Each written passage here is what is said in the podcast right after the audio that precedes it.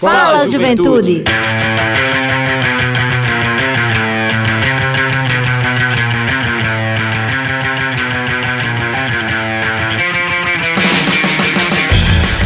Boa noite, boa noite, Juventude Paraibana, muito boa noite. Está entrando no ar o seu programa, o nosso programa, o programa de toda a juventude da Paraíba, o Fala Juventude! É isso aí, é o Fala Juventude entrando no ar.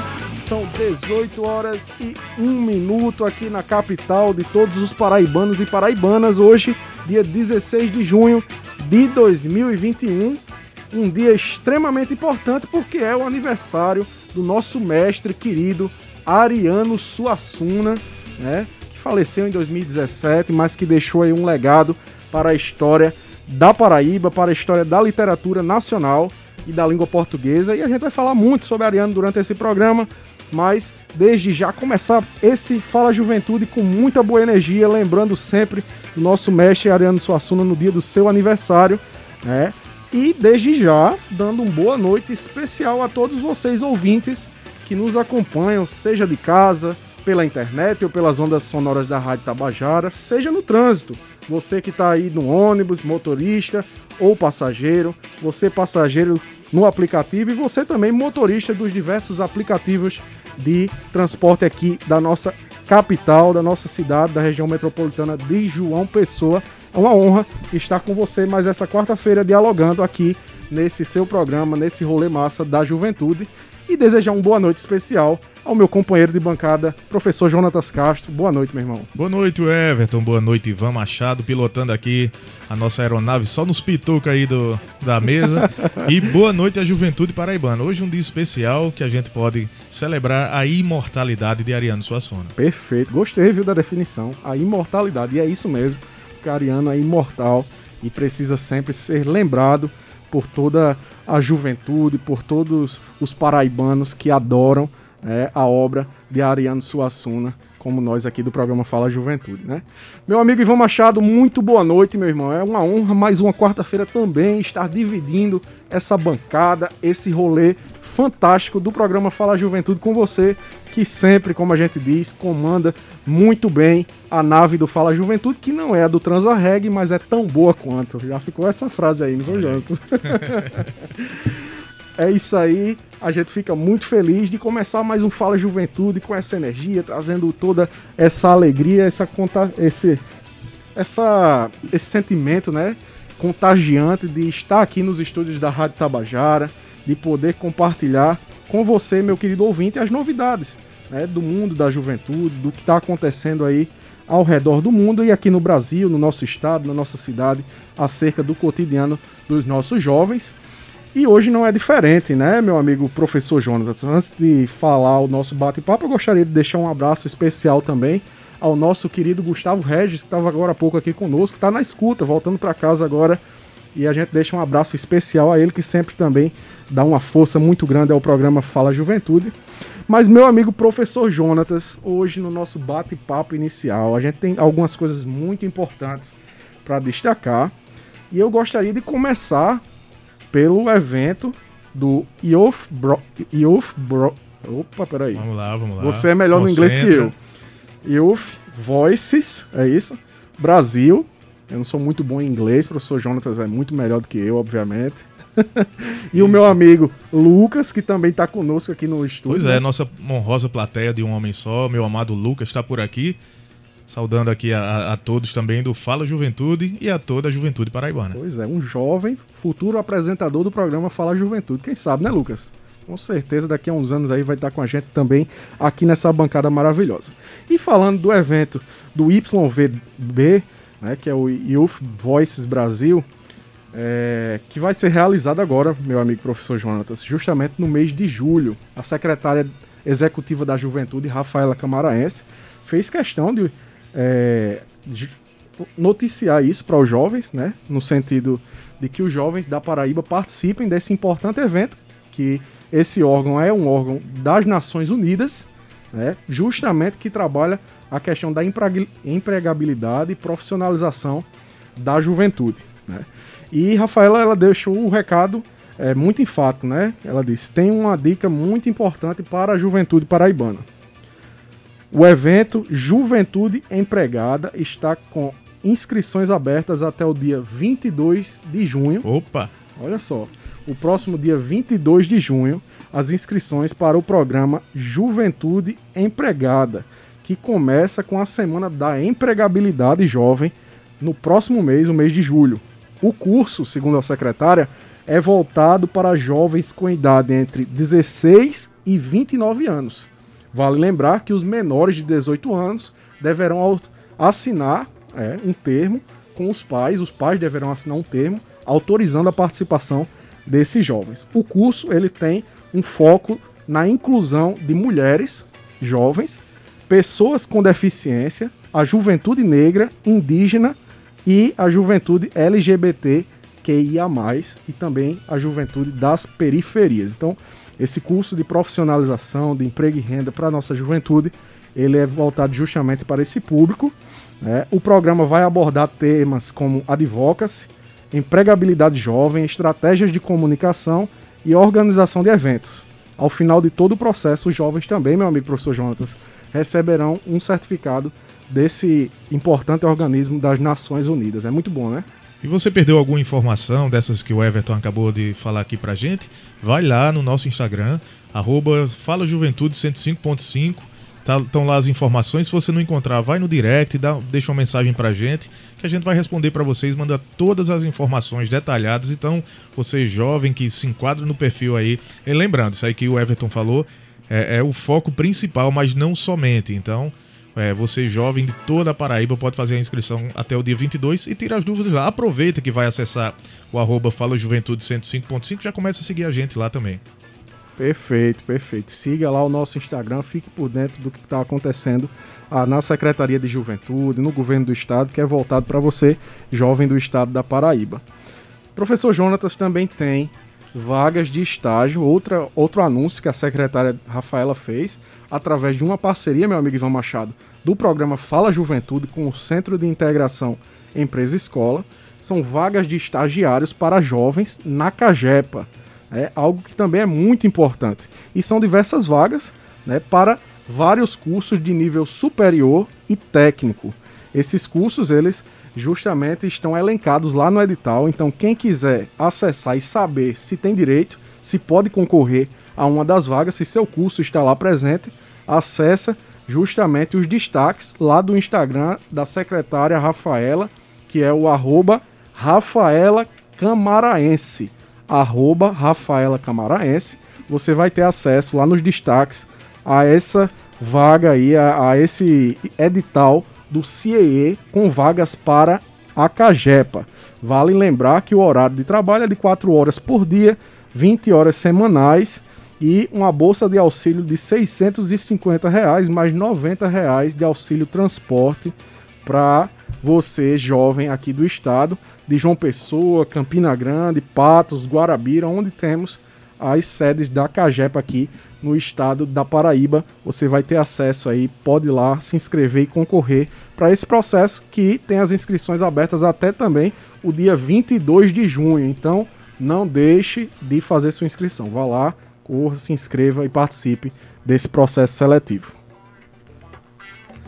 Professor Jonatas, tem notícia boa aí também? Tem, a Paraíba recebeu autorização, no caso o governador da gente, recebeu autorização para importar 81 mil doses da Sputnik 5. Eu chamo a atenção para isso, para esse número, 81 mil doses, nem parece ser tanto assim o Everton Corrêa, mas ah, o, o, Brasil só recebeu autorização para importação de 1 milhão de doses. 9%, fazendo uma conta bem rápida aqui de cabeça, 9% aproximadamente estão vindo para Paraíba. Aí sim a gente vê que é muita coisa. Diante da, da, de um milhão apenas de doses que foi autorizada para importação dos governadores. Paraíba recebe 9% desse quantitativo. Aí a expectativa é de imunizar ainda mais paraibanos, adiantar ainda mais o processo de imunização na Paraíba, que em comparação com outros estados já está bem avançado. É, e vale destacar, professor Jonatas, que é algo que a gente sempre tem trazido aqui né, no programa Fala Juventude, principalmente no bate-papo inicial, que é justamente esse esforço que os governadores do Nordeste, principalmente os que fazem parte do consórcio Nordeste, né, fizeram para que esse imunizante, o Sputnik 5, né, alguns chamam Sputnik V, que está vindo para aqui, para a nossa região, o Nordeste, foi pioneiro né, na compra, na negociação com a Rússia e vamos sair na frente aí com muitas vacinas para todos os paraibanos e paraibanas. E quem sabe mais à frente aí está chegando já a nossa vez, a vez da juventude paraibana também. Pois é, é um, pleito, é um pleito antigo dos governadores do consórcio Nordeste. E finalmente a Anvisa é, autorizou, ainda que parcialmente, mas já é algo muito significativo. É, exatamente. E ainda falando sobre pandemia, sobre Covid-19, né, a Secretaria de Estado da Juventude, Esporte Lazer, e secret... através da Secretaria Executiva da Juventude, pactuou a pesquisa Juventudes e a Pandemia do Coronavírus pelo segundo ano consecutivo. Né? A gente trouxe aqui justamente a notícia com relação a isso. Em 2020, a gente fez a primeira etapa da pesquisa, que foi um sucesso. Mais de 33 mil jovens no Brasil inteiro participaram. A Paraíba foi um dos estados que teve a maior participação. Né? E esse ano mais uma vez a Paraíba esteve à frente de estados grandes, né? A exemplo do Distrito Federal, é de onde a gente tem aí a, a, a, concentração muitas vezes das políticas de juventude, a gente conseguiu ter uma participação muito boa, São Paulo, Rio de Janeiro e outros estados também. Né? E a Paraíba saiu na frente, meu professor Jonatas, na segunda edição da pesquisa Juventudes e a Pandemia do Coronavírus. E essa pesquisa ela foi lançada justamente é, os resultados dela na última semana no evento Festival Atlas da Juventude. É, então, para você que é jovem, que participou dessa pesquisa, que esteve sabendo dessa pesquisa através do Fala Juventude, pode acessar o site www.juventudeseapandemia.com e você vai ter acesso a todos os dados acerca da pandemia e dessa pesquisa com os dados do que, o que a juventude brasileira está sentindo nesse momento da pandemia. Tem vários é, critérios lá, várias questões que foram elencadas durante a pesquisa, questão econômica, questão social, né, de educação. Então, é uma série de fatores que você, jovem, que você, professor, gestor escolar, gestor de empresa, que você pode estar é, contemplando lá nessa pesquisa da Juventude e a Pandemia, que dessa edição de 2021 teve mais de 60 mil jovens participando, professor Jonas. Só lembrando que essas pesquisas não são simplesmente para gerar dados. Você que participou, a gente incentiva que participe de outras edições, porque ela vai servir para a formulação de políticas públicas.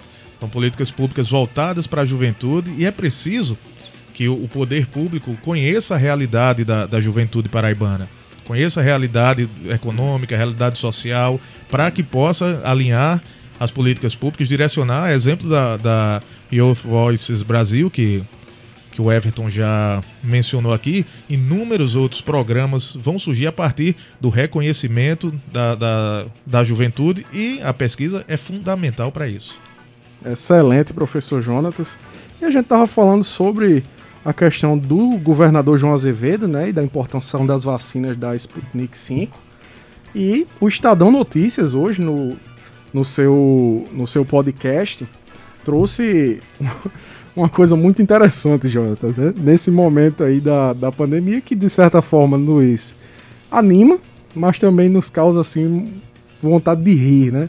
Porque é muito engraçado. O Estadão ele coloca justamente assim, abre aspas, rinha das vacinas, fecha aspas. Brasil tira máscara até o fim do ano. Pois é. E aí eles vão trabalhar justamente nesse podcast. Você que é jovem também pode acessar é, através do Spotify e das diversas plataformas de stream. Ele vai falar justamente sobre a questão da briga, ou da, da briga no bom sentido, né? Dos governadores para saber quem é que vai vacinar primeiro, Jonatas. Que competição saudável, né? É. Literalmente, é uma competição saudável. Foi, foi notícia no portal UOL também, né? Que, que os governadores estão aí numa disputa para ver quem vacina mais. Claro, tem o, o, lado político, a gente não pode é, é ignorar essa realidade, mas em benefício da população é, é uma briga saudável sim, é uma rinha saudável, é uma competição importante para a gente. Que bom que, que seria se todos os governadores tivessem empenhado nessa disputa. Pois é, espero que a Paraíba saia na frente, né? Parece que a gente está em terceiro lugar, parece não. Estamos sim. Estamos em terceiro lugar no Brasil no que diz respeito à vacinação e é motivo de orgulho para nós, paraibanos e paraibanas, poder falar isso abertamente aqui na Rádio Tabajara para você, nosso querido ouvinte, que a Paraíba está em terceiro lugar no quesito vacinação no Brasil, viu? Orgulho e esperança. Eu não diria alívio, porque não dá para ter um alívio nesse momento delicado de pandemia, mas esperança sim, com certeza. Pois é, muita esperança em meio a tantas desconstruções, a tudo que estamos vivendo nesse momento no país e ainda mais com políticas tão é, retrógradas né, e de retirada de direitos de um governo que não tem compromisso com o povo brasileiro, com o povo né, de todo o nosso país. E a gente fica muito feliz de trazer essa notícia importante dos governadores, do governo da Paraíba, nesse sentido da vacinação e do cuidado para com as pessoas na pandemia do coronavírus. É isso, esse foi o seu bate-papo inicial do programa Fala Juventude de hoje. São 18 horas e 16 minutos. Mandar um abraço para o nosso diretor de jornalismo da Rádio Tabajara, nosso amigo Marcos Tomás, que deu uma chegadinha aqui para dar um alô para a nossa galera do Fala Juventude. E meu professor Jonathan, sem mais demora, hoje nós temos novidade no momento do Paradesporto. Temos sim, temos duas novidades. Quem ia participar aqui com a gente hoje era Silvana, que já participou da gente. Silvana Fernandes já participou aqui conosco. Mas ela estava em trânsito, consegui falar com ela, ela estava no aeroporto, voltando para casa e, claro, vindo de uma viagem longa. Mas ela traz na bagagem duas medalhas. Uma que ela conquistou num Pan-Americano aberto no México, uma medalha de prata, e uma medalha de ouro no Open para Taekwondo no Líbano. Ela ia falar um pouco com a gente sobre isso. É, não conseguiu devido a, a, ao cansaço da viagem e também porque ela estava em trânsito. Mas aí já fica os nossos imensos, imensas saudações, nosso imenso orgulho, os nossos parabéns para essa grande paraibana que representa a Paraíba e o Brasil mundo afora.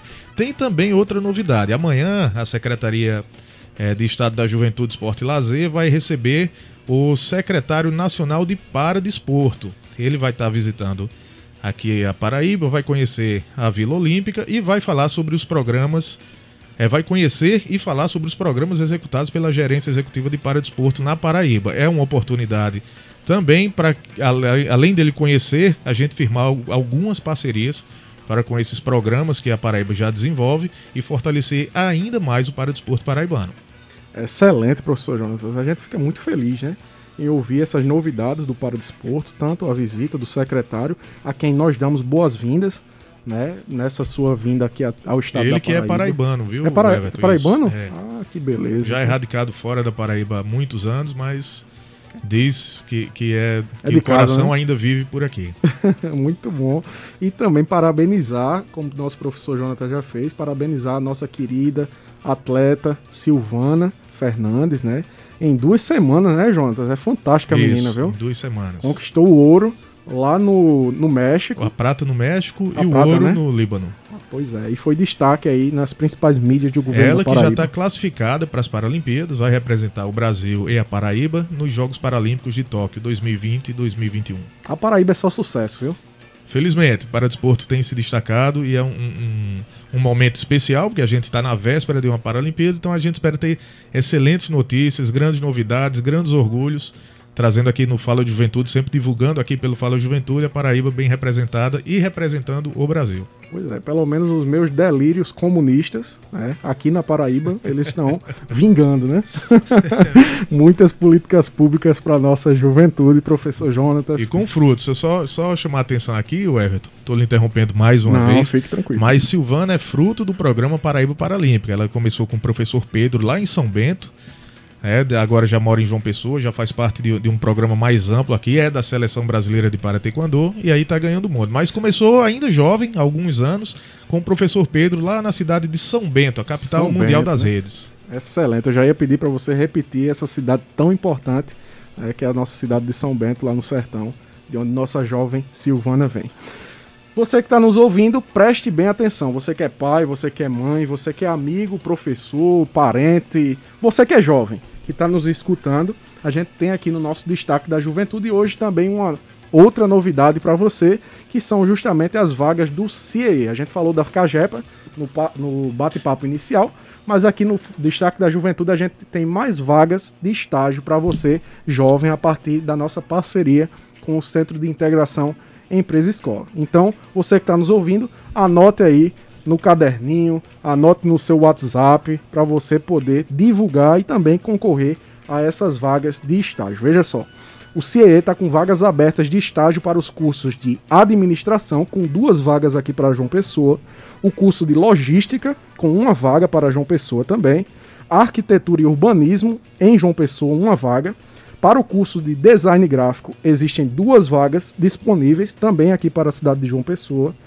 Para o curso de educação física, você que nos escuta diretamente de Prata, meu amigo Gabriel Moura, que está nos escutando lá em Prata, nosso querido amigo Rick Pérez, lá em Campina Grande, a vereadora Jo Oliveira, que também nos escuta sempre aqui do Fala Juventude, há uma vaga para estudante de educação física nas cidades de Prata e de Campina Grande.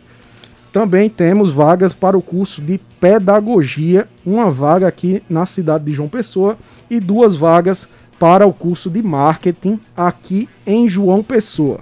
Além das vagas para os estudantes do ensino superior, nós também temos vagas para estudantes do ensino médio da rede estadual de ensino né, e duas vagas nos municípios de João Pessoa e Bahia.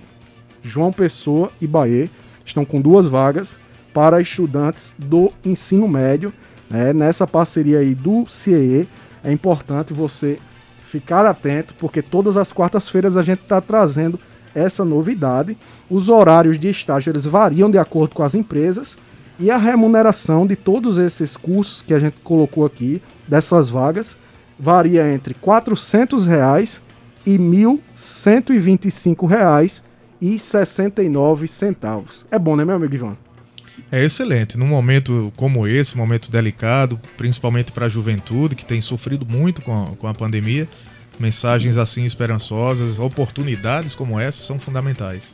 Pois é. E para ter acesso, o que é que o jovem precisa fazer, professor Jonatas? Para ter acesso, entre em contato lá no 3003 2433 3003 2433, que é o, é o telefone lá do, do CIE, enviar um currículo por e-mail vagas.ceej.ciee.org.br. Também pode procurar a gente no Instagram, viu, Everton? Pelo arroba Fala Juventude 105.5. Se informa lá, aproveita e já começa a seguir a gente se você ainda não segue. Perfeito, é bom sempre enfatizar isso. Siga o Instagram do Fala Juventude, lá a gente vai estar sempre também divulgando essas vagas e tirando as suas dúvidas sempre que necessário. Você que nos escuta aqui pela Rádio Tabajara FM. São 18 horas e 23 minutos. O seu programa Fala Juventude é uma iniciativa da Secretaria Executiva da Juventude, em parceria com a empresa Paraibana de Comunicação, através da nossa, da sua, da querida Rádio Tabajara FM. E a gente tem a honra, professor Jonatas, é, de estar tá trazendo o programa Fala Juventude mais uma semana aqui para os nossos ouvintes. E hoje a gente vai falar sobre um tema muito especial, que é justamente sobre o cinema. Né? Vamos falar de cinema. Mas antes disso, eu gostaria, professor Jonatas, que você nos dissesse quem é o nosso convidado especial desse rolê de hoje do Fala Juventude. Convidado especialíssimo, Everton Conrê, bruxo de imagens, estudou cinema e audiovisual na UFPB, iniciando na mostra de filmes do Matizes da Sexualidade, com orientação e direção do professor Dr. Pedro Nunes. Atuou também no projeto Arua, só, só, Aruandando no campus Circuito Audiovisual do Fecha Aruanda na UFPB, na exibição dos filmes finalistas na mostra Grande Prêmio de Cinema Brasileiro, como bolsista do projeto nos anos 2018 e 2019, integrando a equipe de produção e realização do Festival de Cinema Aruanda Audiovisual Brasileiro, sob orientação e direção do cineasta e professor Dr. Lúcio Vilar. No Fecha Aruanda 2018, colaborou como assistente do diretor Walter Carvalho na Masterclass sobre fotografia. Como descrever o visível do grupo de estudos em cinema. É, Gessine, em 2020, já na pandemia, ajudou na criação do projeto intitulado Live de Cinema, que contou com a participação de diversos artistas, atrizes, atores e cineastas do cinema brasileiro e paraibano, com transmissão simultânea no YouTube e Facebook. Ainda com os desdobramentos da grande taxa de transmissão do coronavírus, se debruçou sobre o desafio de exibir os filmes de um festival de cinema brasileiro pela primeira vez em uma sala sem uma sala de cinema. De modo remoto, via streaming, com a idealização da nova plataforma Aruanda Play, em sua fase embrionária. Atualmente, agora 2021, ele integra a equipe de produção do curta-metragem O Passeio da Medusa como produtor de elenco. Direção do cineasta Manuel Fernandes e preparação de elenco de Bertrand Araújo. Ele é Maviel Ribeiro, Maviael Ribeiro, só corrigindo aqui, desculpa, Maviel, um grande ícone aqui das artes paraibanas prestigiando o nosso programa Fala Juventude. É uma honra recebê-lo. Muito boa noite. Seja bem-vindo, Mafiel. Boa noite, eu que agradeço aqui o convite e o Everton Correia. É, também saudando toda a galera que está nos ouvindo aí, a classe artística paraibana e do audiovisual, a galera da produção, a galera que faz a técnica aí nos bastidores. E muito obrigado pelo convite e pela oportunidade de estar aqui muito bacana e vamos embora. Vamos embora, vamos embora, porque a gente tem muito o que falar com você nessa noite. Vamos embora. Mas a gente gostaria, né, antes de tudo, que você falasse um pouco assim, quem é Maviael para além do, do cinema, né, como um jovem, né, e o que motivou você justamente a seguir esse caminho das artes cênicas. Então, Maviael, para além das artes, ele é muito tímido, mas aí o que me levou a seguir para as artes, para esse caminho, artes né, visu, do audiovisual, do né? audiovisual, isso é que desde a infância já já tinha uma veia artística, já pulsava forte né, em mim, já desenhava desde criança, então ah, com o passar do tempo já queria engajar nesse, nesse projeto. Com o tempo é, pensei em já também ingressar no setor de radialismo, jornalismo, mas aí com a criação do curso de cinema e audiovisual na UFPB vi uma oportunidade de poder é, concluir aquilo que eu já fazia antes em grupos de igreja, dessas artes em que você é convidado pela juventude mesmo. A gente está aqui num programa né, de juventude e nessa Sim. época, nessa fase da juventude da gente, a gente vai permeando esses, esses espaços. Perfeito. O Everton já pode começar polemizando, não? Você que sabe. Você me permite, você como Com diretor desse, desse programa. Vamos lá. É, a gente está vivendo num, num, momento muito delicado politicamente Sim. em que tudo vira arena, Maviel. E há, há, nesse, nesse bojo, nessa panela de pressão, é um movimento de criminalização da, da classe artística, né? Onde a classe artística está sendo tida mais pelo por é, é, é, prováveis, por supostos posicionamentos políticos, do que necessariamente pela sua produção. Como você vê isso e como você tem, tem percebido que a classe artística como um todo tem, tem feito para mudar esse, essa, essa cara, é, essa, no caso, a descriminalização, como reverter essa situação atual? Não há outro caminho a não ser através da arte, né? Paulo Freire já dizia que em relação à educação, arte e educação, é, não há outro caminho que a gente não possa a arte e a educação, ela não a só a arte, só o entretenimento, ela não vai revolucionar, mas sem ela não é, é, a gente não, não pode ir adiante. Então acho que é um dos caminhos é a educação também e outra é a resistência, né? A gente tem vivido esse tempo, esse momento difícil, né? Dessa criminalização tanto do setor artístico quanto da Ancine também. A gente sabe que o atual governo ele vem atacando drasticamente, terrivelmente, assim, de uma maneira horrível, horripilante, assim, assim que eu posso dizer. É um terror que nós estamos vivendo, né? Mas aí com alguns parlamentares, congressistas e a luta de classe entre coletivos e movimentos e fóruns de cultura. É, essa luta é o caminho para que uh, se possa galgar novos passos em relação à a, a, resistência da arte e a existência da arte, né? Uh, o Ferreira Goulart vai dizer pra gente que a arte existe porque a vida não basta, de fato, né?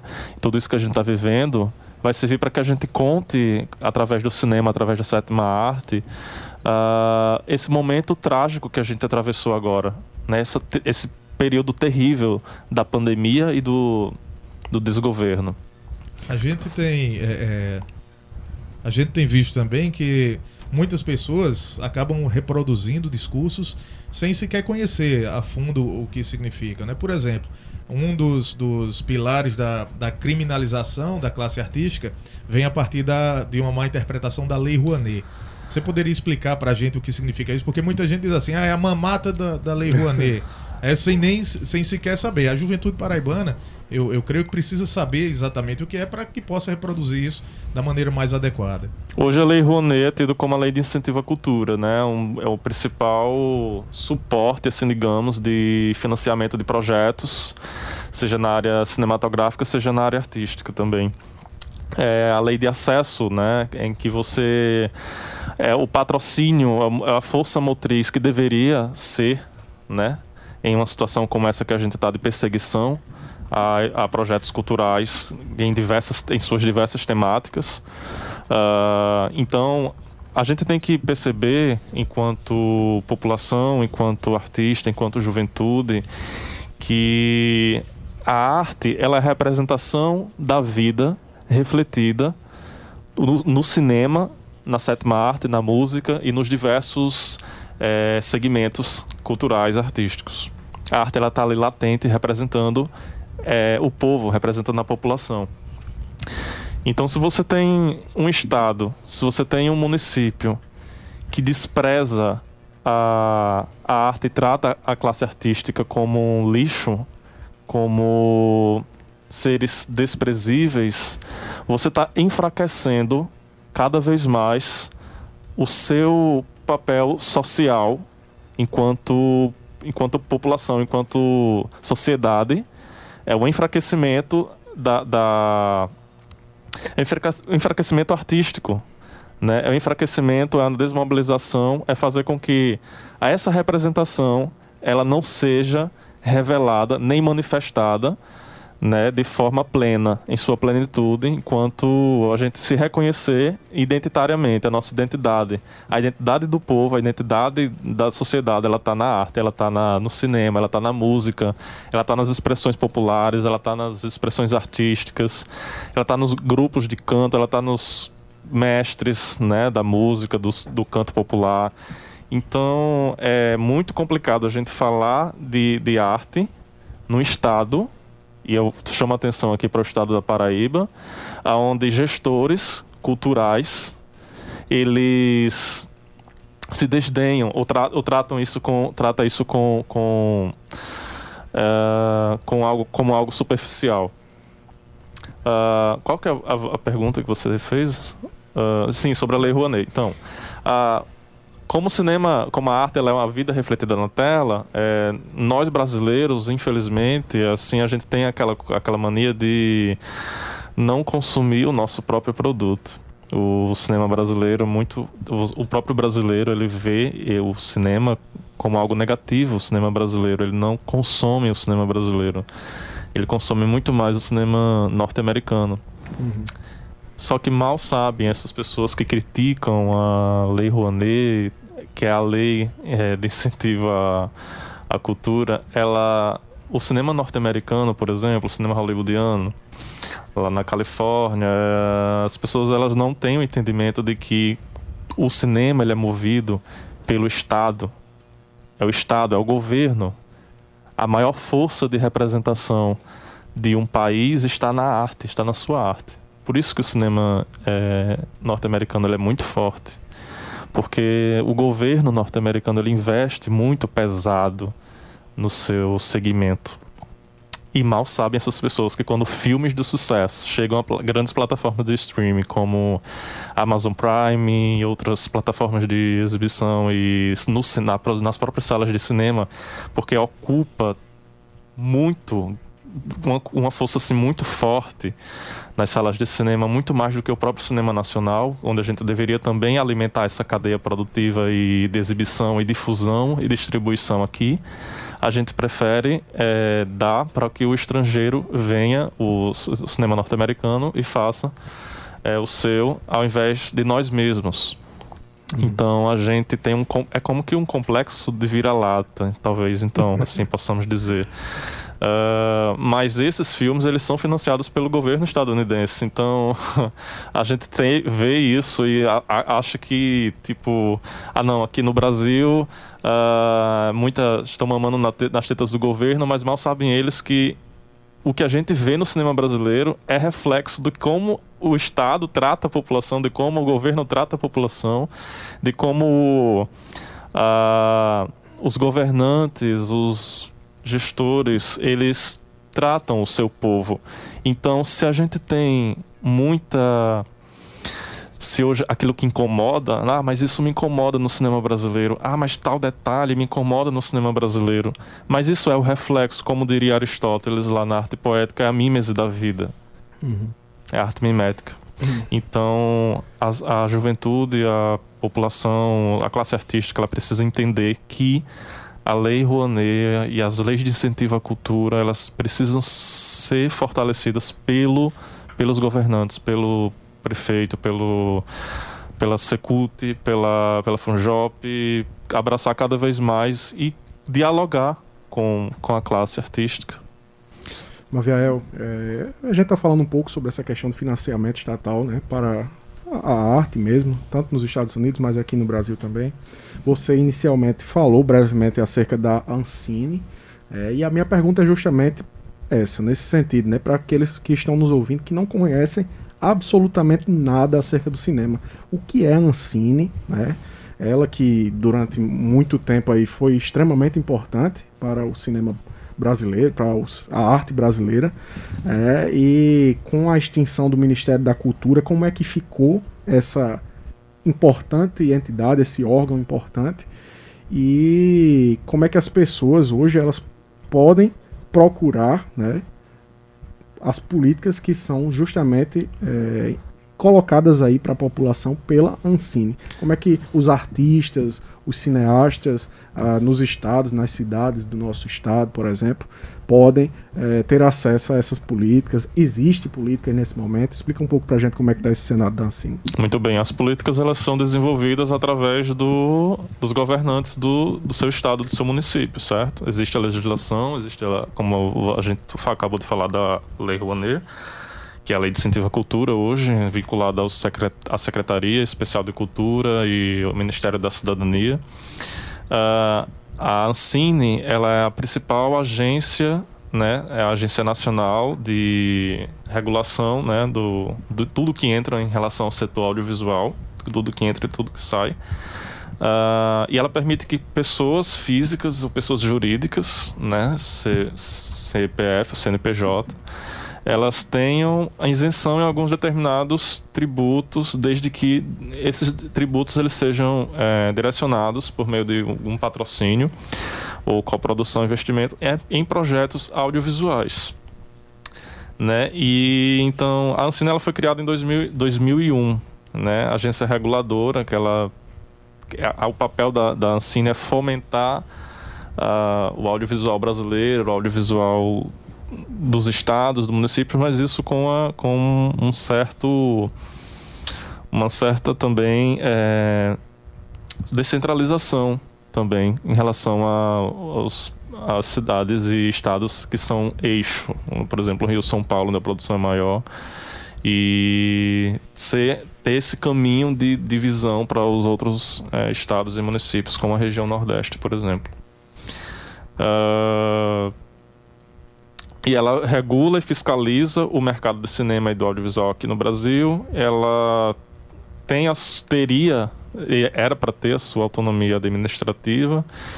E essa diretoria ela é aprovada pelo Senado e é submetida hoje pelo Ministério da Cidadania, que hoje, infelizmente, está sendo duramente atacada desde o ano 2019, desde a entrada do governo Bolsonaro, uh, em relação ao filme Bruna Sufistinha, as pessoas têm uma, um preconceito, a gente já falou sobre isso, né? Aquilo que me incomoda no cinema nacional, no cinema brasileiro. Uh, tem coisas. Ah, mas tem cena que eu não, não concordo que aconteça, mas é um reflexo da sociedade. A gente está contando a história de uma ex-prostituta que conseguiu vencer na vida e teve uma.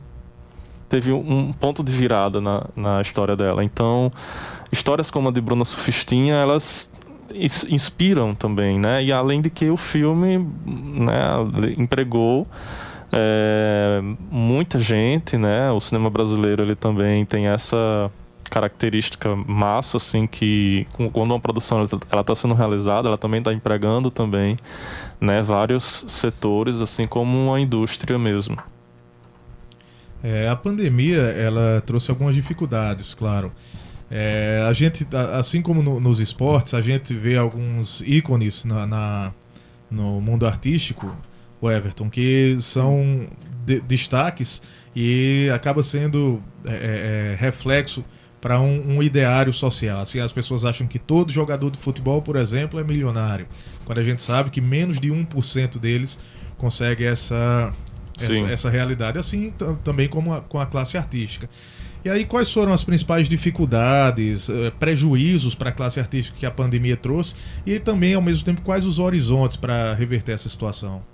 Olha, a classe artística ela teria ficado desassistida se não fosse a mobilização das, das organizações coletivos e grupos, né, é, insistindo numa inelutável teimosia, como diria Vladimir Carvalho, o documentarista, aqui onde a Paraíba teve esse ciclo né, de cinema de documentário, ciclo de cinema Super 8. Então, é uma insistência. Quem está fazendo cinema está insistindo, quem está fazendo cinema está nessa inelutável teimosia. Então, uh, o setor seria muito prejudicado agora na pandemia, mas aí com a aprovação da Lei Aldir Blanc, esse foi um horizonte que deu luz.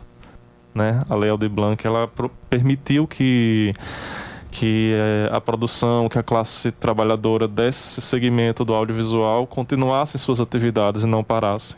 O primeiro setor que parou em relação na época assim que começou a pandemia foi a classe artística. Foi, foi o primeiro a parar e vai ser o último a voltar. Mas com o apoio da Leo de Blanc, é, muita coisa foi sendo reestruturada. Claro que nem todas as pessoas ainda não eu creio que não chegou o acesso ainda como deveria ter sido de fato.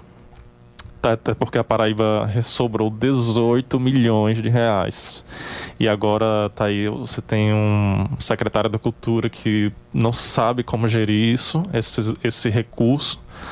Uh, mesmo com a nova estruturação da Lei Aldir Blanc 2, né, para saber como que vai ser re recolocado e reaproveitado melhor esse recurso a gente tem aí uma, um desmonte não só do desgoverno, mas também por parte do Estado e do município, que é, infelizmente, é o que a gente tem para hoje. E a gente segue pautando aí a Lei de Blanc para a classe artística e também futuramente a Lei Paulo Gustavo, né? O ator Paulo Gustavo que agora, né, vai virar lei e a gente espera que isso seja efetivado né, com a aprovação de alguns senadores, deputados, né, e isso a classe artística todos os dias insistindo é, nas redes sociais, a classe artística está se mobilizando nas redes sociais para que isso ocorra, né, para que esse recurso, que não é um recurso que vai sair nem da saúde, nem da educação, é um recurso que, vai, que já é de fato do próprio Fundo Nacional de Cultura, do, do, FMC, do FMC também e do próprio FSA, né, do Fundo Setorial do Audiovisual, que está congelado, né? As pessoas têm que entender que eh, o superávit, né, da, da desse, dessa de alguns recursos como esses, eles são destinados para já já para esse setor. Então, com essa perseguição, com essa afronta, né, baixa e rasa, porque não há motivos, a gente fica, a gente se pergunta, mas por que que um governo ele não é, apoia a própria produção, a própria produção audiovisual do seu estado, do seu país? A gente teve filme como Bacurau, que, né, que representou aí uma, realidade que vinha sendo de fato, né, acontecendo na, no Nordeste e enfim, uma crítica ferrenha ao, ao governo. Quem assistiu, quem não assistiu, assista. E é isso, né? A gente está nessa luta, né? Todos os dias, uma luta atrás da outra. Maviael, você está falando um pouco sobre essa questão política, né? Voltado mesmo para a questão política, sobre esse posicionamento da classe artística, da mobilização, que é natural, é óbvio, é, é de direito, né? Da, da a cultura, a cultura, cultura, é um direito, né? É. A gente tem que parar de pensar que que a cultura ela é um complemento, é um suplemento para somente entreter a sociedade, mas na verdade a cultura é um direito tão quanto Sim. pão, tão quanto vacina, tão quanto educação, trabalho, saúde, sim, é um direito. Exatamente, é, é uma política pública essencial né, para a vida de todos os cidadãos. E eu gostaria de fazer uma pergunta justamente para você nesse cenário político mesmo, né? De como é que a, a, a cultura, o cinema, na verdade, né, especificamente o cinema, ele pode ser utilizado também para fins políticos. Você citou o exemplo de Bacurau, que foi um sucesso no mundo, né? É um destaque muito bacana. A gente fez um programa também em 2019, se não me engano, com o professor Matheus. Sim, Matheus Andrade. É, a quem nós mandamos um abraço, que é um Perfeito. grande parceiro do programa Fala Juventude. Um abraço, Matheus. E uh, na época, né, a gente falava também sobre o, o documentário da Petra, né? Sim, a é, Pedra democracia, Costa, Democracia em Vertigem. Democracia em Vertigem. A arte do cinema, o cinema em si, ele pode ser também utilizado como uma maneira de expressar-se politicamente? Claro, a gente tem aí, é, é, ao contrário disso, um, um, uma, um, cineasta aí, né, o Josias Teófilo, que vai lançar o filme sobre a eleição ou a reeleição do Bolsonaro. Então, a gente tinha também na Segunda Guerra Mundial um grande, um grande artista, cineasta, Leni Riefenstahl, que fazia propaganda governamental do Adolf Hitler, né, nas, durante no período da Grande Segunda Guerra. Então, sim, né? É, mas aí eu acredito que o cinema, enquanto arte e a arte enquanto representação é, do povo, eu creio que o cinema ele tem que está a serviço do povo, né, e a serviço do bem. Né? A gente não pode também querer misturar ou confundir as coisas assim, não que cinema é política, arte é política. É... Se a gente não olha, não abre os olhos para isso, a gente é engolido pelo cinema hollywoodiano, pelo cinema norte-americano e a gente né, vai ficar só uh, moscando aí, como diz a história. Você, durante a, a pandemia, participou de iniciativas como a, a, idealização, contribuiu na idealização do projeto Live de Cinema, como também na, na, na, na idealização da plataforma é, Aruanda Play. Fala um pouco desse, desses dois projetos pra gente, por favor. Tudo bem. A gente na pandemia encontrou uma dificuldade, né? A gente se viu naquela condição de e agora? O que é que nós vamos fazer enquanto audiovisual, enquanto artista, enquanto, enquanto ainda não era aprovada a Lei Aldir Blanc, ainda estava no processo de cadastramento é, da classe né, artística aqui em João Pessoa, na Paraíba como um todo. E foi o momento em que, o, na época em que eu fiz a, a masterclass com o Valtinho Carvalho, Walter Carvalho, diretor de fotografia daqui, de, daqui da Paraíba, é, no, outro, no ano seguinte, ele promoveu uma, uma live onde ele falaria sobre fotografia. Então, numa, ele pediu para a gente começar a ajudar a divulgar, né? Essas, essa coisa foi quando a, as lives começaram a explodir na pandemia. E aí a gente fez a, a primeira live dele foi pela ABC, né? ABC Cine, né? Academia Brasileira de Cinema. E aí a, a eu perguntei ao diretor do Festival de Cinema Aruanda se a gente poderia divulgar essa live na, no, pelo, pelo evento do festival. E aí a gente batizou de live de cinema, porque o assunto principal era o cinema. Então aí a gente começou a, a repensar, reestruturar e se reinventar na pandemia enquanto luz, enquanto, sabe, a gente estava num momento tão, tão delicado, tão difícil que a gente precisava de um de um norte, de uma luz, de algo que pudesse dar uma mensagem de apoio para que a gente pudesse se sentir é, vivo enquanto, enquanto arte, né? Permeando nesse espaço, permeando nas redes, nas mídias digitais, no YouTube, no Facebook, né? Também. E surgiu a live de cinema no projeto Oro Andando no Campus da Universidade Federal da Paraíba, né? Através do CCGLA é, projeto dirigido pelo professor Lúcio Vilar. E aí a gente começou a convidar artistas, atores, passou pela nossa live Bárbara Paz, Caco Ciocle, Zezita Matos, a gente teve também Edson Lemos, diretor do filme Estrangeiro aqui, da Paraíba também, da, da lá da universidade. Uh, a gente teve a participação de do professor Bertrand Lira, Marcos Vilar, uh, vários outros vários outros nomes e figuras. O próprio Walter Carvalho chegou a participar com a gente também. Uh, e a gente teve também o escritor Fernando Moraes, né, da biografia do Chateau, o rei do Brasil, uhum. assim Chateaubriand.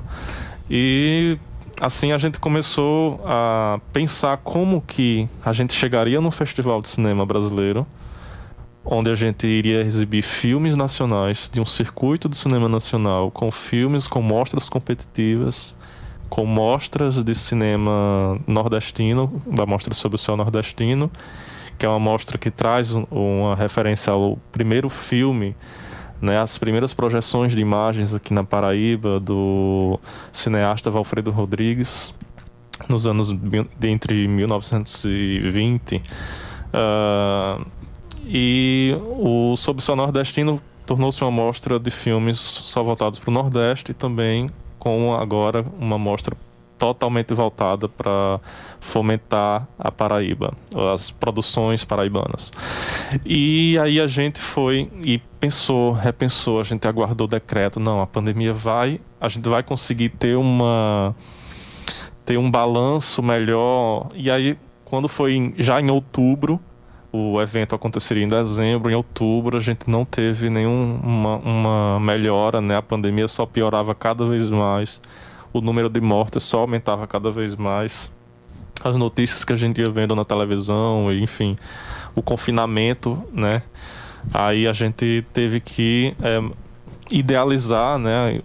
Chegou, a gente já chegou a pensar sobre isso, né? Como um espaço de difusão de filmes paraibanos e brasileiros exibidos no Fest Aruanda como uma plataforma que seria de streaming, como o Aruanda Play.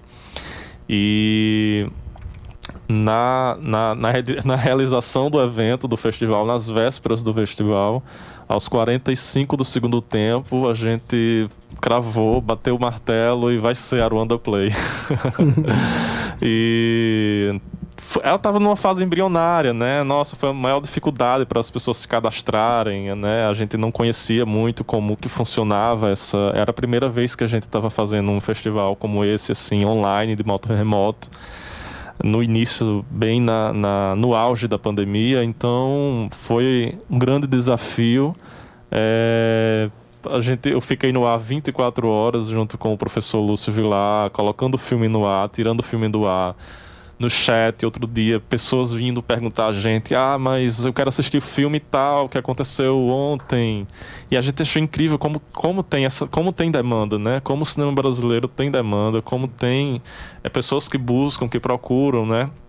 De outros estados, de outros municípios. A gente ultrapassou o número de inscrição de mais de 666 inscritos. A gente até brincou com esse número, né? 666, né? O número do mal. Da... É. Mas aí é, foi um número até expressivo, né? Para para o, o consumo né, de, de cinema brasileiro aqui. E então a gente teve esse desafio de colocar o Aruanda Play no ar, né? E a gente tocou o barco né, nessa, nessa, nessa fase piloto, fase embrionária do Aruanda Play e foi um sucesso. Perfeito. É, Maviel, a gente está chegando ao finalzinho do nosso programa, são 18 horas e 54 minutos. A gente gostaria que você né, já fizesse uma fala final de. Até para os jovens, eu estava pensando aqui, né, e lembrando um pouco do tempo lá do IFPB, né, que eu estive por lá. E tinha um grupo de pesquisa de filosofia, né, em que o professor estimulou um curso é, para a questão da produção audiovisual por parte dos alunos bolsistas do seu, do seu grupo, né? É, estudantes do ensino médio. Como é que esses jovens hoje que querem fazer produção audiovisual, independente de ser estudante do curso de cinema e audiovisual, eles podem ter acesso, eles podem iniciar esse projeto? Né, porque era, era essa a proposta do grupo de pesquisa na época, né, que esses jovens fossem independentes de ter um curso. Existe a possibilidade? Existe algum curso da universidade nesse sentido? Só complementar a, a, sua pergunta. Sim. Porque também, como o jovem pode ter acesso a essa sua pergunta e como é, é, professores que também nos ouvem podem estimular. Eu sei que é, a escola é um momento de descoberta de talentos. Digo isso porque no esporte é assim, a gente descobre muitos, muitos talentos, né, apesar de não ser o local para qualificar, como também os professores, que tipo de projetos podem ser feitos nas escolas para se descobrir os talentos. Assim como você relatou de si mesmo, que é, é desde cedo descobriu essa veia artística, como professores, como escolas, como projetos sociais podem despertar essa veia artística também no, no, nos jovens? Olha, uh, professores, né, e profissionais da rede pública, da educação, podem sim né, procurar buscar coletivos. Né? A gente tem um projeto de semente cinematográfica né, da Ana Bárbara Ramos, projeto excelentíssimo né, de, de, de promover oficinas, né, promover essa capacitação, acho que parte muito mais também por parte, volta também a responsabilidade da, do Estado e do governo, né, do município, de promover cada vez mais. A gente tem também a, lá do Kenel Rogers, o Cinemando, né, que coloca oficinas de cinema nas escolas e os professores, né, diretores, buscarem, né, onde, onde, onde que está esses espaços, onde que está essas pessoas, né, onde que está esses coletivos, esses grupos, acho que é o caminho. E para a juventude que deseja, né, fazer parte de produções audiovisuais, né, é procurar, é buscar, né, através da educação, onde que está o seu, a sua galera, Onde é que tá a sua tribo? Onde é que cadê a galera que está fazendo cinema aqui na Paraíba? Vai, vai atrás, vai, vai é, participar de mostras, né, na sua escola, né, de mostras né, de cinema. A gente tem também um projeto lá do professor Fernando Trevas que levava cinema até as escolas aqui em, no, ao redor do, né, do Castelo Branco, extensões comunitárias da universidade. Vai atrás da, através da educação mesmo, né? Através da, do ensino superior, educação de base também, é, enfim. Tem algum canal de fácil acesso onde o jovem que está nos ouvindo pode conhecer melhor conteúdos audiovisuais, produções é, brasileiras, paraibanas, tem ah, tipo canal do YouTube, algo assim que possa que ele possa conhecer e desfrutar rapidamente? Olha, a gente tem o Cine Banguê, né, lá no pelo aqui da, da Funesc, né. Acho que o Cine Banguê é um ótimo espaço já para ele conhecer, né, a pessoa que deseja se interessar, né, conhecer como é que quais são as produções que estão aí, né, ardendo, latente, né? A gente tem o Cine Banguê, tem também outros projetos, né? De, como eu te falei agora, o Cinemando, uhum. é, nas escolas, com o Kenel Rogers e o, o Semente Cinematográfica, né? Perfeito. Maviavel, muito obrigado pela tua presença aqui no programa Fala Juventude. É uma honra recebê-lo.